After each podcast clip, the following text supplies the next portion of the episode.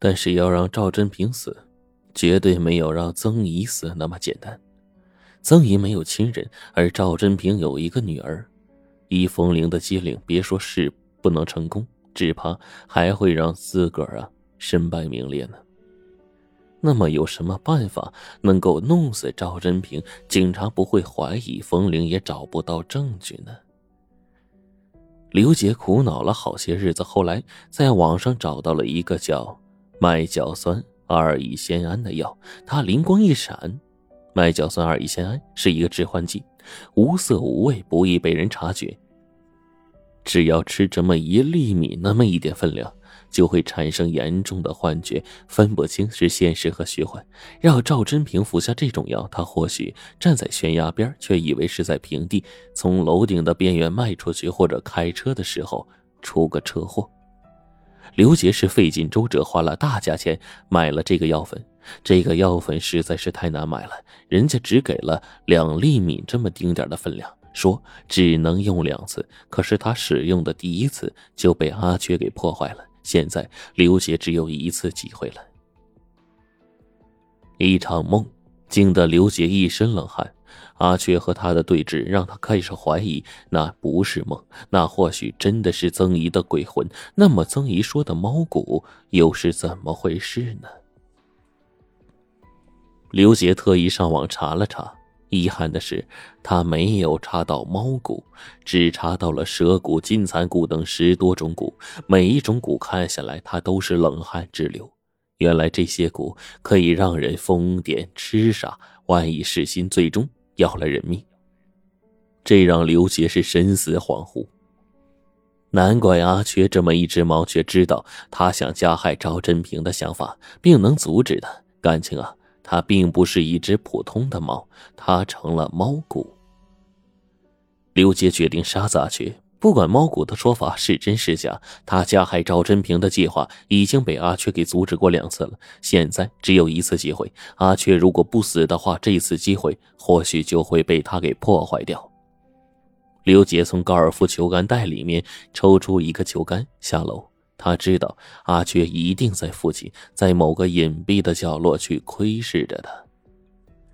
花园的每一个角落，刘杰都查看过了，没有猫的踪迹。阿缺就像一块黑影，阳光一照就踪影全无。刘姐找了好久，最终发现阿缺站在二楼他房间的窗台上，正往他的房间里窥探着。这让刘姐的心一紧呢。这畜生真在打探他房间的动静，想寻找进攻的机会呢。刘姐庆幸自己出来了，不然的话，自己在明处，猫在暗处，自己多被动啊！现在好了，自己在暗处，阿缺在明处，他悄悄的从一丛冬青后面藏了起来，注视着阿缺的动静。阿缺往房间里打量一番，很明显的没有发现房间里有人，转身走掉了。但他就要从窗台上跳下时，犹豫了，向四周顾盼了一阵，突然又钻进了窗户里，咻的一下从窗台上消失了，就像是小偷进了别人家之前，先观察一番有没有被人发现似的。他的行动不像是一只猫，他比猫更加的谨慎，更加的有智慧。刘姐也管不了这么多了，她迅速从东兴背后站起来，跑了回去，关上门，脱了鞋，蹑手蹑脚上了楼，不发出一点的声响。阿雀不是想潜进他的房间搞偷袭吗？那他就让他自投罗网。刘姐将房门打开一条缝，往里窥探，里面并没有猫，静悄悄的，这怎么可能啊？他明明看到他从窗户里进来了，难道他又出去了？刘杰反身将门关上，赤着脚在地板上行走。他也变成了一只猫，一点声音都没有。刘杰走到窗前，从敞开的窗口往外望，外面也没有猫的影子，这就奇怪了。这畜生去哪儿了呢？他心里这么嘀咕着，猛地听到身后“嚯”的一声低吟，蓦然回头，看到了他。这只猫是好狡猾呀，居然在床上躲在叠的四四方方的被子后面，此时呲着牙咧开嘴，面对着他。刘杰的心里一惊，猫的智慧让他心惊啊！他居然知道躲在被子的后面。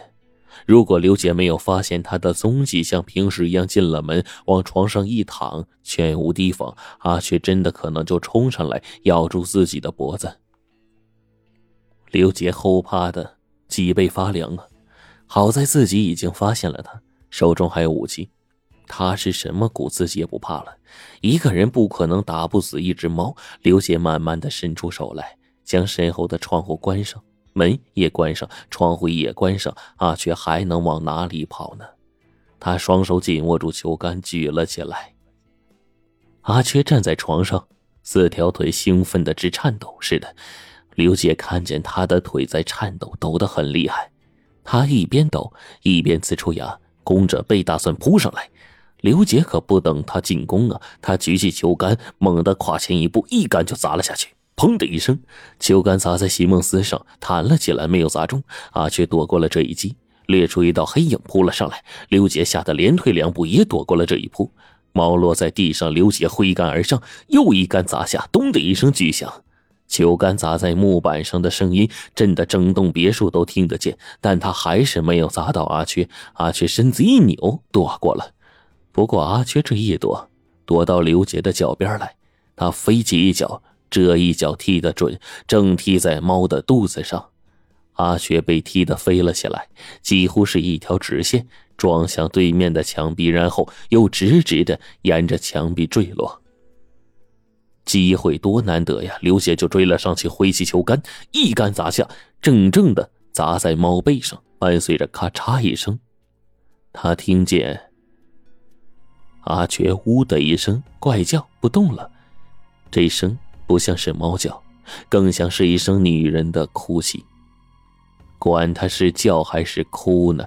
刘姐举起了球杆，往阿全脑袋上再来一击。就在这个时候，房门突然被人敲响，保姆王婶在门外紧张地说：“先生怎么了？”王婶被这巨大的响声惊动，赶了过来。刘姐怔了怔，她不想让保姆看到她正在打一只猫，这是多么残忍而怪异的事情啊！在赵真平死亡以前，他不能有任何怪异的举动。现在的警察疑心很重，他得表现一切正常。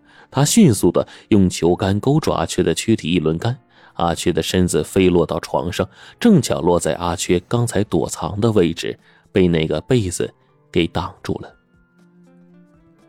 房门推开，王婶站在门口，刘姐轻松的举着球杆说：“啊，没什么，我在练习挥杆呢。”